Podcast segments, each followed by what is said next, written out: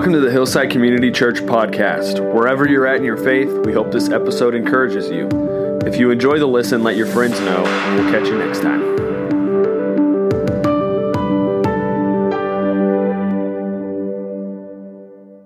Well, good morning. If you happen to be joining us today, we're in the fourth part of a series called The People of God.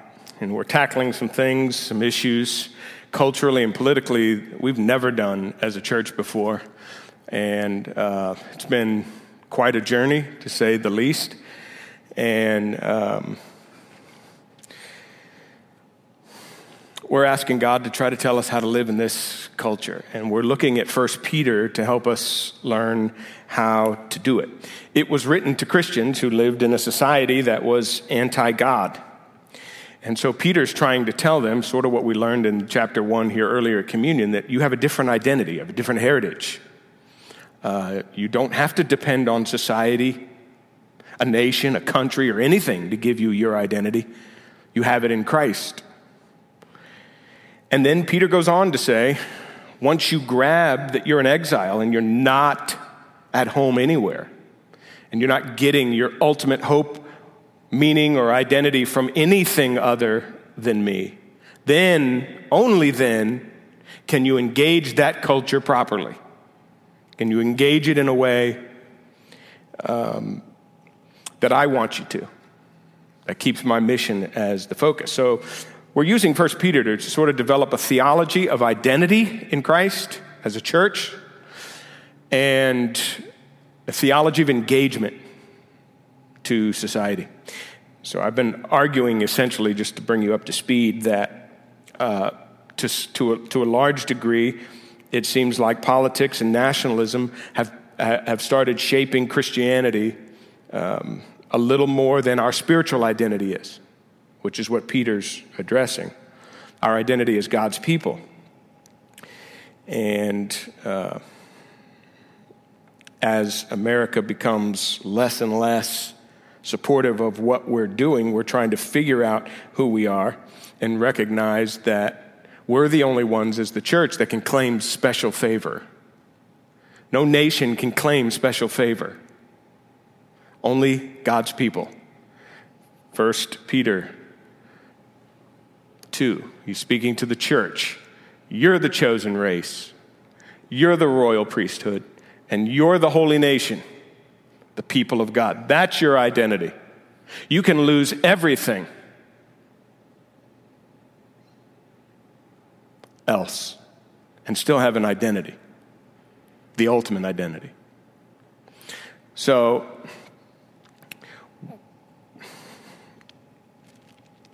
in America, it seems as if we've uh, blended a little bit our understanding of what Christianity is and nationalism to a degree that, uh, and by the way we're interacting with politics today, seems that we've entangled them in such a way that we can't untangle them and we can't separate our spiritual identity from our national one. And it's forcing us to act in ways that are more like culture than like the church is supposed to act. Because we're sort of this in this desperate mode of thinking that if we lose America, we lose Christianity. And of course, Peter's point is that's not the case. Christianity can thrive in any culture, any nation. So, um, if you watch the second debate, you could tell, you could see it, you could feel it, that even though the civility was higher, the hatred and the demeaning were all very clear. Politics, at least the way they are today, creates that kind of environment. We cannot join that as believers. We can't be angry. We can't be hostile. We can't have disdain. We can't have contempt.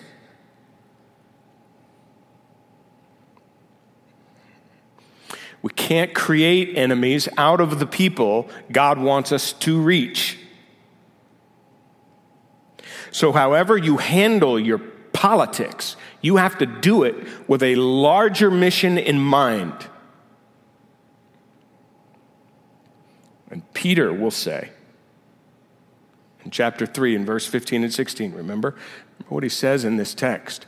Um, but set apart Christ as Lord in your hearts, always be ready to give an answer. Okay, there's your, there's your verbal witness. But Peter is a kind of vague. He says, just speak about the hope in you. Now, we can tease that out. It's clearly Christ and what he's done for us, but, but how to communicate that message in every setting, he's not specific on in this text. But let me tell you what he will, what he is specific on. He's less specific on what to say and very specific on how to say it.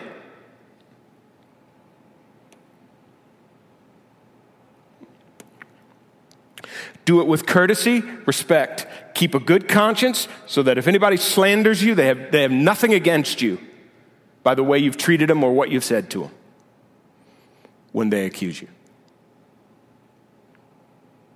That is Peter's focus. I'm concerned about how you are in the society. Because it seems like sometimes our mission is to moralize a nation more than it is to proclaim the gospel. And that's essentially where Jonah was at. He despised the people of Nineveh for their immorality. They were the worst enemies to Israel, the Assyrians. And they were evil. They were, they were such brutal people that Jonah couldn't contemplate how God could have anything to do with them.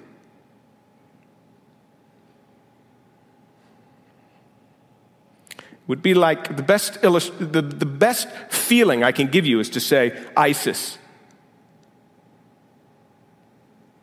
Then you have a some sim of what the Assyrians were like.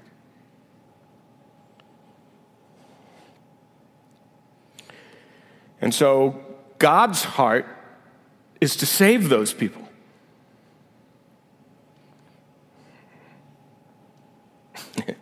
and it, if you read the book of Jonah, you see this incredible nation, and God knows every single one of them. All, all 120,000 persons are right there about, and how many cattle they have, everything about them. And what you learn real quick as you read the story is it's not the Ninevites that are a problem to God, it's Jonah. Jonah's the biggest problem. When we read the book, we a lot of times think that Jonah's bigger. Jonah, the whale is the problem in the book. The whale is not the problem in the book. Jonah's the problem in the book. And God has to move heaven and earth to bring Jonah around. The wind obeys him, the sun obeys him, the plant obeys him, the worm obeys him, the sea obeys him, the sinners obey him. We don't know if Jonah's gonna. Jonah is God's biggest problem in the story. Nineveh repents. We don't even know how, the, how Jonah ends. Well, we kind of do. This is a New Testament story, it's a different story, but you're left hanging. So let me just say something out of that. Jonah's moral superiority was a bigger problem for God than Nineveh's moral depravity.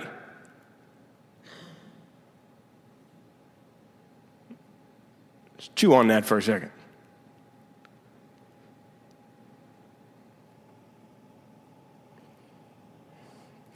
Sometimes the good guy is the odd man out. because all he can think about is the moral issue. And when you do that, you ostracize, you create enemies. Peter wants us to be able to do that in a way, as we've said, that's offensive but attractive.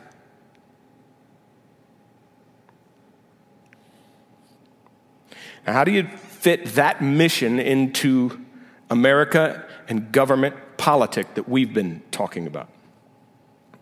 Because uh, we have say in America.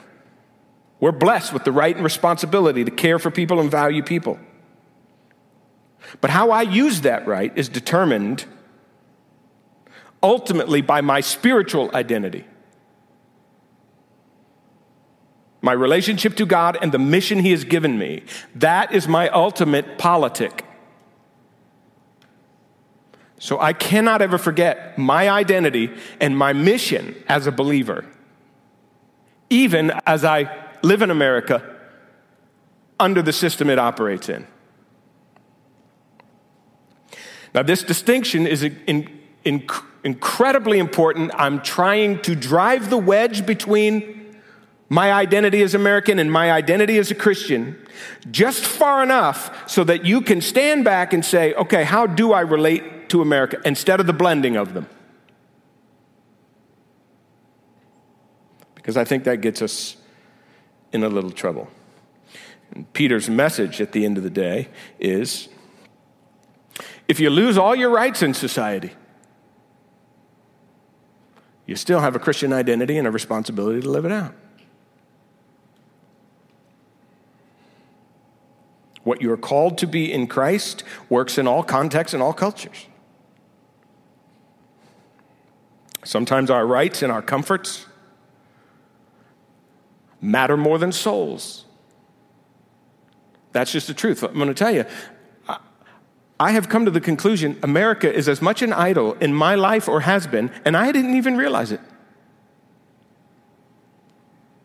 And I still will probably spend the rest of my life figuring out how it is one how is it, it is an idol in my life.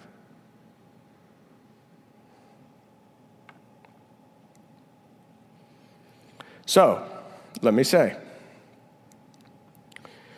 you can be an American as a Christian, but you're a Christian first.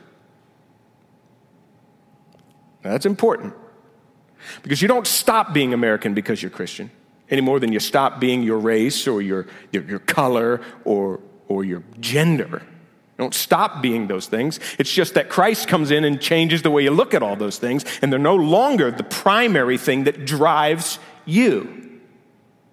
They're no longer the thing that, that is ultimate for you. And so, whether I'm a man or whether I'm whatever color I am or, or whatever nationality I am, I can be that. If I live in Russia, I can live like a Christian in Russia and do what Russians do. If I'm in India, I do the same thing. When I go and visit those countries, I, I, I, I try my best to fit into that, to what they're doing and eat what they eat, try to uh, say words that matter to them, do things that are important to them. Because that does, my Christianity is not on the line in that. I can be Christian anywhere. But you can be Christian in America too. You can live in this country with all the things that you have and be Christian. Now, um, that means voting is a part of what Americans do and you have the responsibility and the right that other countries wish they had in order to have a say in culture. You get to have a say in culture, that's a great thing. Um, there was a time in my life when, early after I gave my life to Christ, I didn't vote. And part of the reason was I didn't even think about politics. I was never brought up in a political home, political environment. I gave my life to Christ. I just started thinking about spiritual things and voting and politics and who's the president never even crossed my mind as an issue. And so, uh, but as I started to grow and I started to realize, oh, wait a minute, started to learn things and figure some things out, then I thought, wow, this is, this is a great opportunity we have. I didn't, I don't, I didn't understand the privilege of that. And so um, now it's very possible that you're tempted, even though you do know those things, to say, I'm not going to vote because I'm so sick of it all. And I get that. You're just sick of it all. We're all sick of it all. But that's going the other way. And here's the reason I vote now I don't vote because it's my right, and I don't vote because it's an American responsibility. I vote because I want to make sure my heart keeps a compassionate temperature for everything and everybody that God loves in the world. If you say, I hate all of it, they make me so angry, interpreted, I'm so much better than them.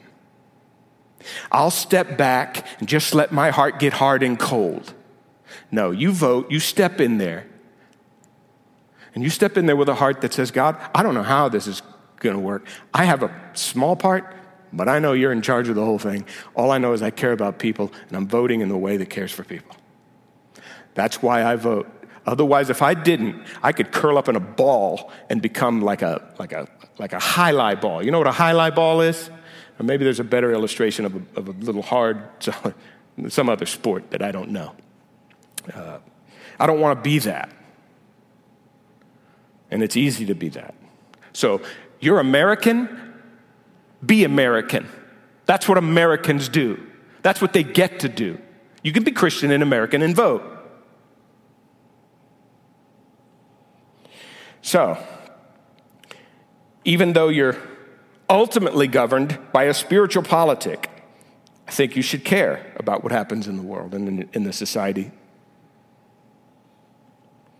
But because you're a Christian, your Christianity dictates your life, not what America says. It's your primary identity. So I am free to do things as an American uh, that I'm not free to do as a Christian. Do you understand that? You have rights here in this country, you can have, but they're not a right God necessarily wants you to have. So God's ultimately dictating what my rights are.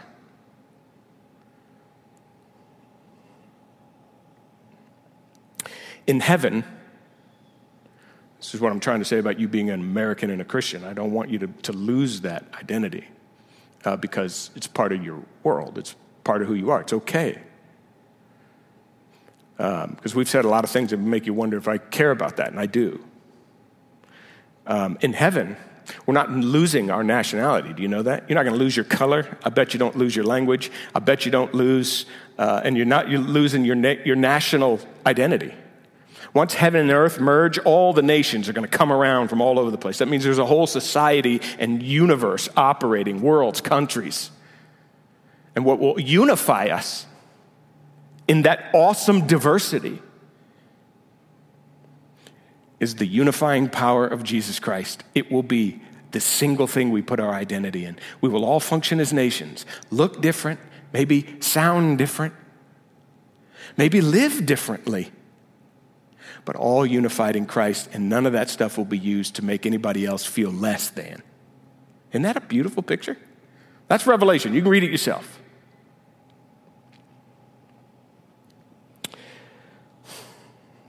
But because God loves all nations, and because He loves all people, even godless ones, my nationalism has a limit. I have to love things America might not.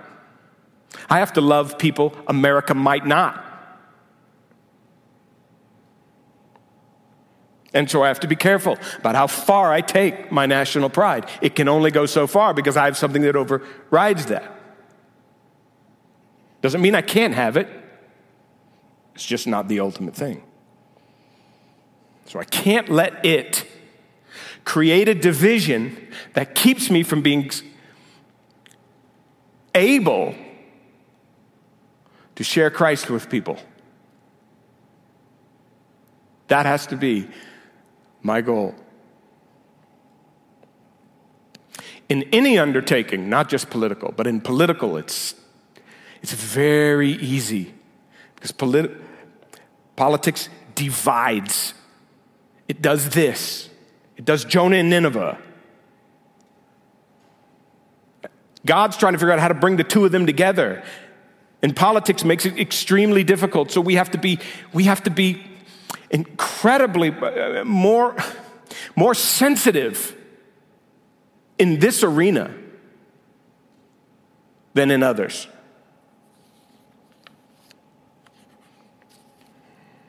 And that's why Paul will say in 1 Corinthians 9 Hey, when I'm with the Jews, I'm a Jew. When I'm with the Gentiles, I'm a Gentile. When I'm with people who know the law, I act like I know the law. When people that don't know the law, I give them that grace. When I'm with people who are weak and, and do things I wouldn't do or uh, don't do things I would do, I can hang, I can handle it. I, I, in other words, no, not even my nationality wins or supersedes or superintends over my goal, Paul says. What does he say in 1 Corinthians 9? This is a great text. See, even though I'm free, I've made myself a servant to everyone. That's my identity. Why? That I might win more of them. The goal of that, let's see if I go here. I have become all things to all people that by all means I might save. I have become all things to all people. So, on the one hand, you got to look at a group of people you despise over there. And you got to write about them on Facebook, and you got to throw them under the bus this way, and you got to throw them under the bus that way, and you got to throw them under that bus. And then you got to go, oh, but Jesus loves you. And I'm like, are you kidding me? That doesn't work. Paul says, I've got a greater goal in my mind. And by the way, the next section, which I don't have time to go into, but you can read it yourself, where it says, run the race. That whole run the race is this theme right here. My job is to run a race. What's the race, Paul? The race is to win people to Christ. Comes right after this text.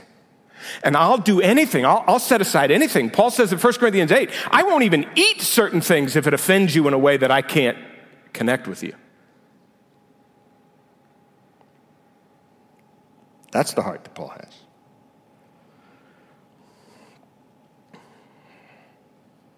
So I'm arguing that we as Christians can't lose sight of that mission, even in political efforts, which is very easy to do. That's what the series is about. It's not a simple thing I'm arguing here. I understand. And it seems that protecting freedoms sometimes and moralizing society is more important than the mission of saving souls. And you got to be like a like you got to have the Jesus would say, "What? Well, gentle as a dove and wise as a serpent." In order to do that, and if you don't do it, if you if you if you're more hell bent on moralizing America, then, then you, that will manifest itself in some very unhealthy ways as it has. Our, we've talked about them for three weeks. I won't go into all of them, but there's a style of interaction that we can't do anymore. We don't, we're intolerant. We do, we, we throw people over, we create enemies. I'll never talk to you. I hate their guts. I'm not looking at that again. I ain't watching that. I ain't doing this. We just cancel culture everything, just like they're doing, just like society's doing. Well, how can you cancel culture? That's what Jonah tried to do. And reach him. And then we become emotionally and psychologically fragile. Oh my gosh, if this election, if he becomes president, if this happens, oh my, and that happens, we're just wilting. Where's our hope? Peter says, You have hope. You have hope if you lost everything, you have hope. So that's how it manifests itself. And it manifests itself further in something that I mentioned last week that I told you I would address. And so now I'm going to address that. So if you're, uh, if you weren't here last week, just hold on for that ride. Because I think it manifests itself in the remarks of two pretty prominent pastors, where one of them has said, a real Christian will vote for Trump. By that, he means he's not necessarily in support of Trump, but Trump represents the red, and the red represents Republican, and the Republican supports his policies. So a real Christian will vote for Trump. The uh, other local pastor said if you uh, vote for Biden, just the same thing, just said it the opposite way. If you vote for Biden, you've sold your soul to the devil. So I read those things, you know, and right now I'm steeped into this stuff. And when I read those, I thought, there it is. There's exactly it. We have taken Christianity and somehow merged it with politics so that we can't distinguish these. and I think crossed a biblical and theological line with those comments. And I want to argue for you right now why I think that's true. Both guys are making statements based on one, two significant moral issues in society. And I want to make it clear I'm in agreement with them on the moral issues. I have no problem. We've taught about all of those issues in this church. It's not an issue. Biblically, that's where I stand too. I'm with them on their moral stances. Um, and I believe Christians should vote their values. I don't think you should do anything in your life without your Christian values impacting you, including vote. What I take issue with is to tell someone they're not a Christian if they don't vote a certain way, or that they're of the devil if they vote a certain way. And just so you know, there's a lot of people on the blue side who look at the people on the red side and go, You call yourself a Christian? With some of the crap going on on that side? Come on. Both sides can have accusations. And there's a, a, a growing group of prominent evangelicals in society who have the same values that these preachers have, that you have, but are voting blue. And they've come out and said it. not judging that for a second.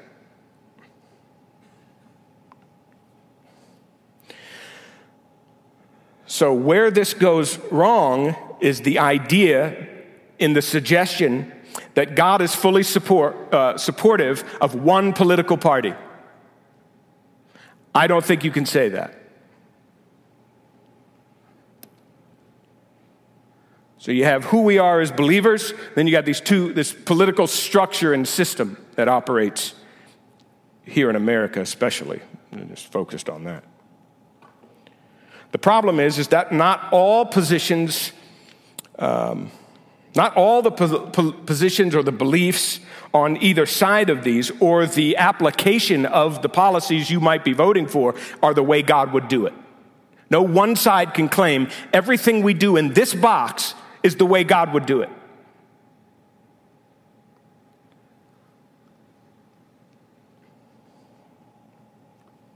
No side is without evil and you're going to vote for one, you have to vote for one. You've got to make a choice because you got really two options. The third one, I mean, only in rare circumstances does it make a difference. So you're going to have to make a choice. But you can't have it all. Which is why I don't believe you. I can tell you which side to vote for from here, from this platform.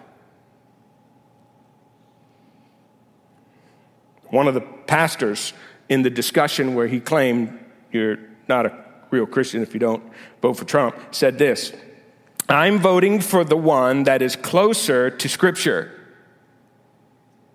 That's a fine argument if you want to use it. But it admits none of them are fully comprehensive, comprehensively scriptural.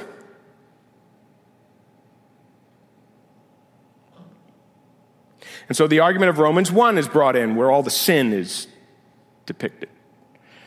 And so, you know, you're saying, I don't, I don't want these, these, really these high level sins. And so one of the moral issues has to do with homosexuality, which Romans 1 sort of, um, well, it highlights to some degree.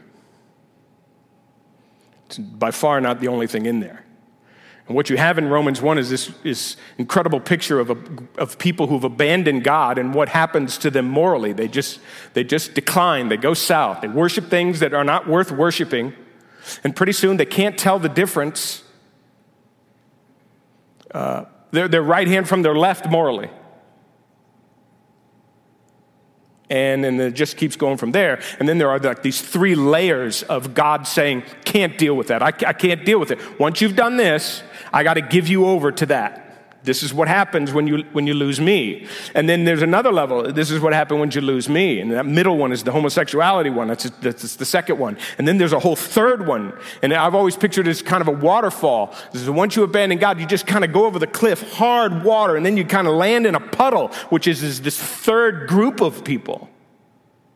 And you, have you read what that group of people sounds like in this text in Romans 1?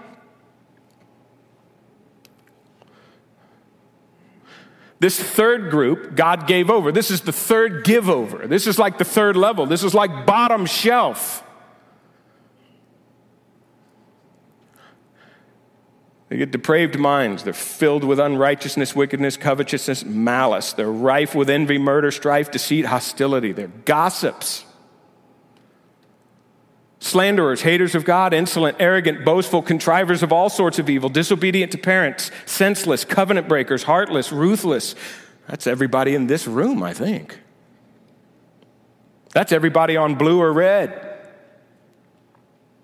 It, it's, it's, these are all violations against God and his character. And he, and he gives them all over. He doesn't just give one group over. He gives them all over. There's three give overs. So, Romans 1 is not a political statement, it's a theological statement, it's an anthropological statement.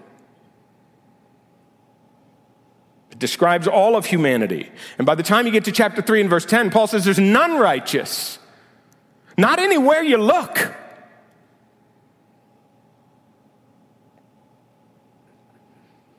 And then the answer to the problem can only be one thing not switch sides, not vote a color. Christ has to die to save your behind. It's his death. It's not a political position.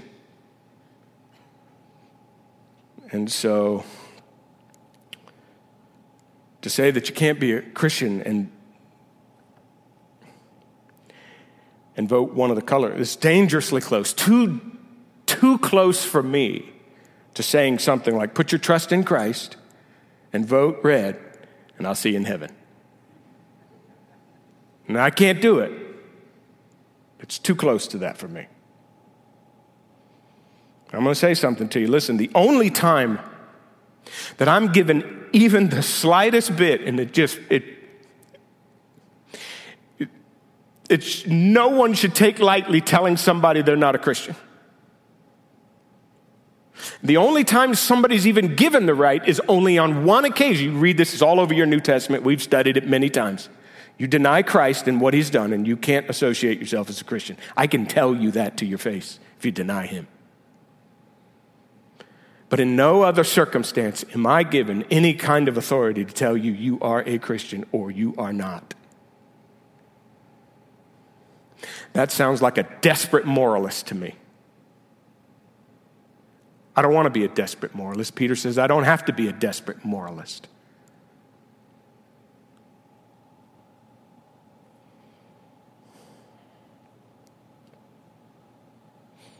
Mullins and Wu have an article in Christianity Today. I highly recommend you read it. It came out this week. They talk about what happens when you start to do that, when you start picking certain moral things over other moral things. You develop a kind of a political gospel in the political world, and you develop a kind of a political denominationalism. And then your political commitments begin to define you instead of Christ. Do you see where it leads? It just does that slowly. It's, it's really slowly, but it happens. You think about your life as a Christian. I, I, think about mine. It made me do this. It made me do this. Uh, when you first become a Christian, you wonder how many wrong viewpoints have you had over the course of your Christian life that God's had to grab a hold of you by the back of the neck and say, You can't think like that anymore, big boy. Little girl. You can't think like that anymore. You can't do that anymore. You can't treat people like that anymore. How many, how many times did you believe something to be true and God had to come alongside and teach you something? That's not true. Wow. I, was, I grew up in that. One of the dearest people in my whole life was a racist.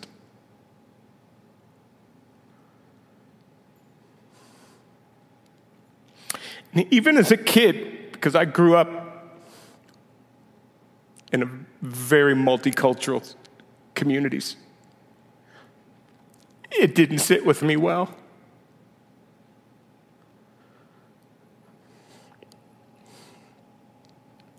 But I hear it. Then I became a Christian and I was a legalist for a little while because I was in this fundamental Baptist church and made me, everything was wrong. You had to hold your head a certain way to breathe. It was ridiculous. And I bought into that for a little while. And then all of a sudden, you come to learn freedom in Christ. Or maybe you were a misogynist. Who knows? All I know is God's got to come in your height and change it, but He doesn't do it all at once. Remember, I told you about the new birth. Peter talked about the new birth that gives you your new identity. And when, you when, when you got this new little bundle of life that comes into being, it's not full grown. He calls you an infant, and you just desire to grow. And, um, and we talked about, yeah, I have this new baby in our home, and that little baby is filled with potential. I look at this little child, and she's six months old now, and she's trying to walk a little bit. She's moving her legs like she knows they're supposed to move. They're supposed to hold her up and walk, but she doesn't have, the, she doesn't have it all yet. And I look at her and go, Do I go, You're not a real, you know, you're not a real human because you can't walk yet. That's not what you say. You go, oh, it's coming, baby. You know it's coming. How many, how many times do you think God looks at us and go, oh, they don't have it yet, but it's coming. It's coming. Soon they'll be walking. So let's say, let's just give the idea that you could vote wrong. Even if you did, would God not forgive that? Would God not eventually change your mind on something if, it, if He had to? Would you say, You're out? What other sins can you be out on?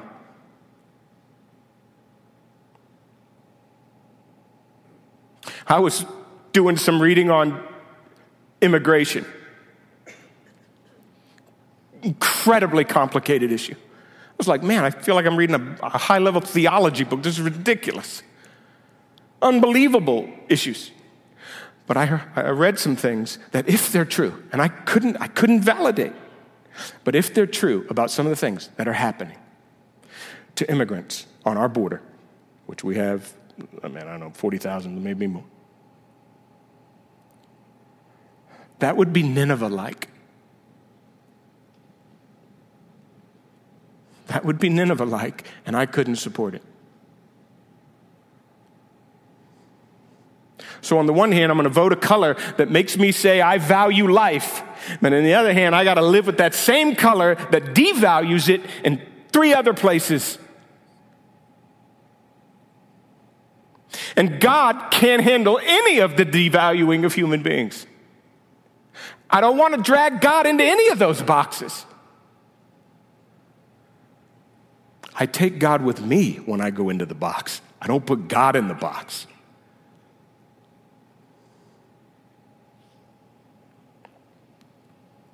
This is why we accurately get accused from the other side, or any side you're on, you get accused of evil.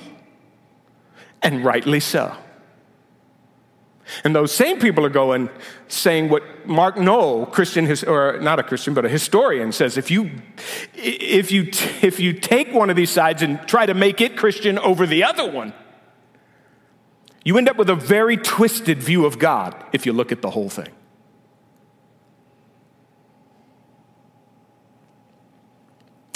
This is why it is important. I'm going to insert this here because it relates to the topic. This is why you need to understand the inherent dangers of single issue voting. Now, let me give you a caveat. Most people single issue vote. And the reason you're, you're drawn to that is because you, no one side deals with all the other issues the way you would. So you grab a couple that you, you know are important. That's not wrong to do. So I'm not saying you can't have one or two moral issues that drive your vote. I'm not saying you can't do that. I'm just saying you need to understand the inherent problem, spiritually speaking, when you do that in the political arena. Um, you ought to, well, I'm not going to tell you to do it. It took all I had to do it. Read British ethicist James Mumford. I'm not going to ask you to do that. But he talks about something called package deal ethics. Well, when you grab onto one moral issue and you come over to a side or a color and you hold that, you realize that you've got to lump yourself in with everything that's going on in that color. And it's very easy to overlook because you're so attached to one or two moral issues to overlook all the other ones and become exclusive. And that creates all kinds of things. It, it, creates, spiritually speaking, for the believer anyway, things that taste and sound like Pharisaism. You got to be careful. Doesn't mean you're not right on that issue.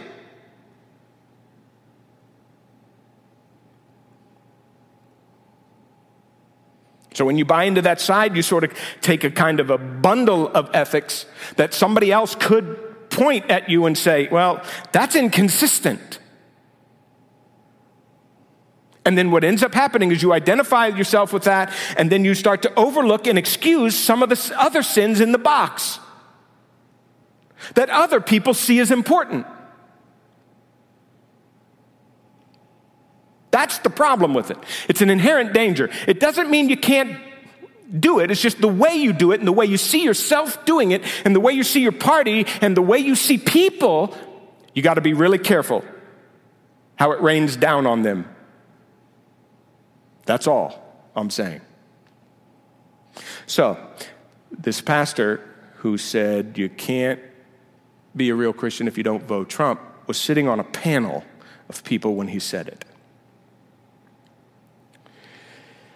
One of the other panelists was asked this question So, does that mean you who are voting red are choosing red because it's the lesser of two evils. And this fella said, The lesser of two evils issue is only a problem if both candidates would do evil if elected.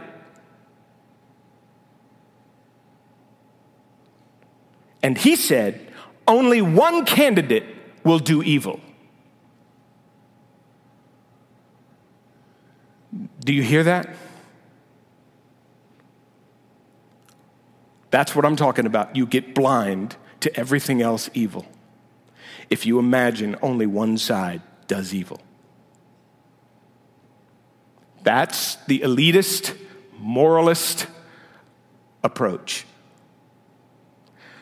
Mumford will go on to say that creates in people an incoherent, inter- an internal incoherency on morality because once you take your morals as a Christian, once you take your morals as a Christian that you live with here and you try to fit them up here in a, in a structure that just, you just can't fit it in completely, and you adopt one side what you're gonna do, you have to do, you gotta base it on morals, but you gotta be really careful that you don't become a person who doesn't see evil. It's part of the reason we can't have a conversation in our culture right now because everyone's so evil that I can't even talk to you.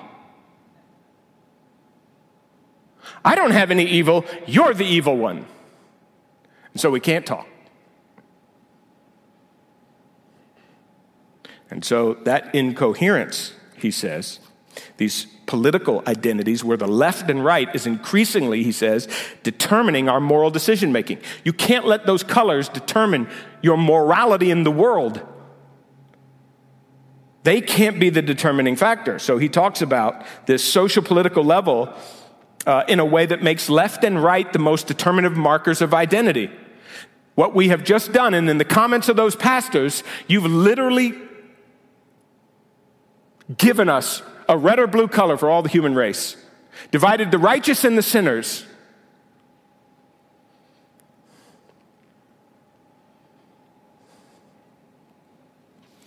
To the degree that, how, how do you, how do you come together with the gospel?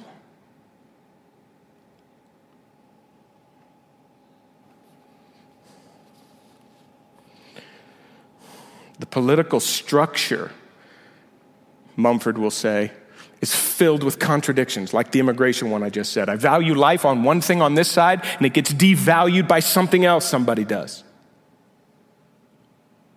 And the same thing happens on this side.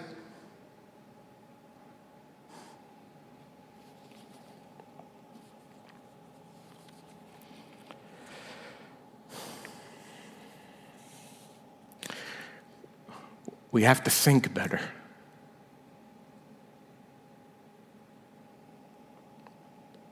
Now, I'm going to close by giving you quick little statements based on what I said. Number one, you vote. You vote to keep your heart sensitive to what God's trying to do in the world. That's why you vote. You don't vote for any other reason. That's the reason you vote, because God's ultimately in charge of everything. But I don't want to have a heart in America that starts hating groups and peoples to the degree that I can't love them and reach them. So you vote and you vote your convictions. But don't be self righteous and don't play God.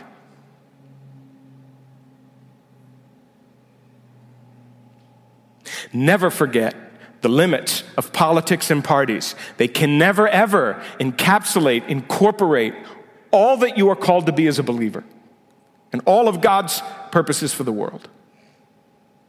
Can never do it.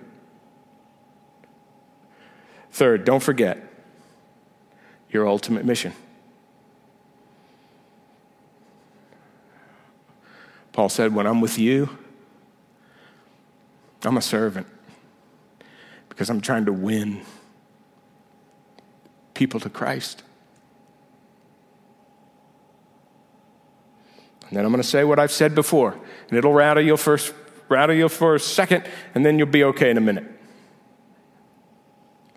Your life and your testimony matter more than your vote. Doesn't mean your vote doesn't matter, but your life and your testimony mean more.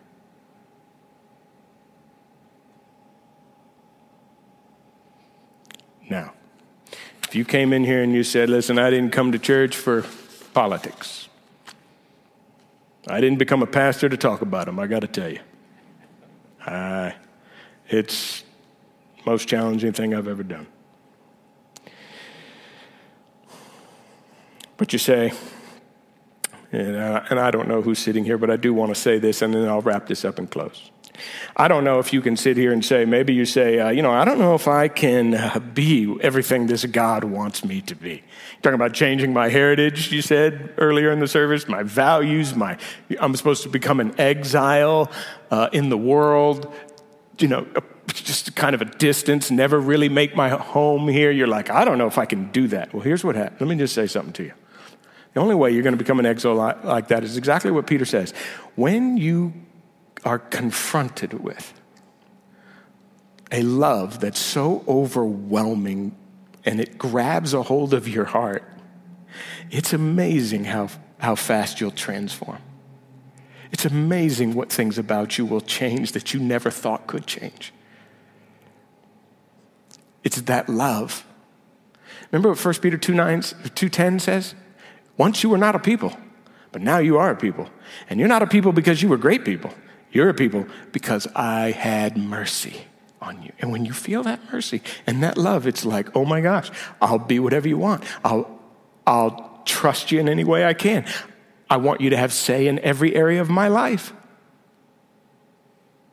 What you'll be more amazed at is not that you can't live up to the standard, it's that God would even ask you to. You won't believe that. His love will transform you and empower you to be who you're supposed to be in this world.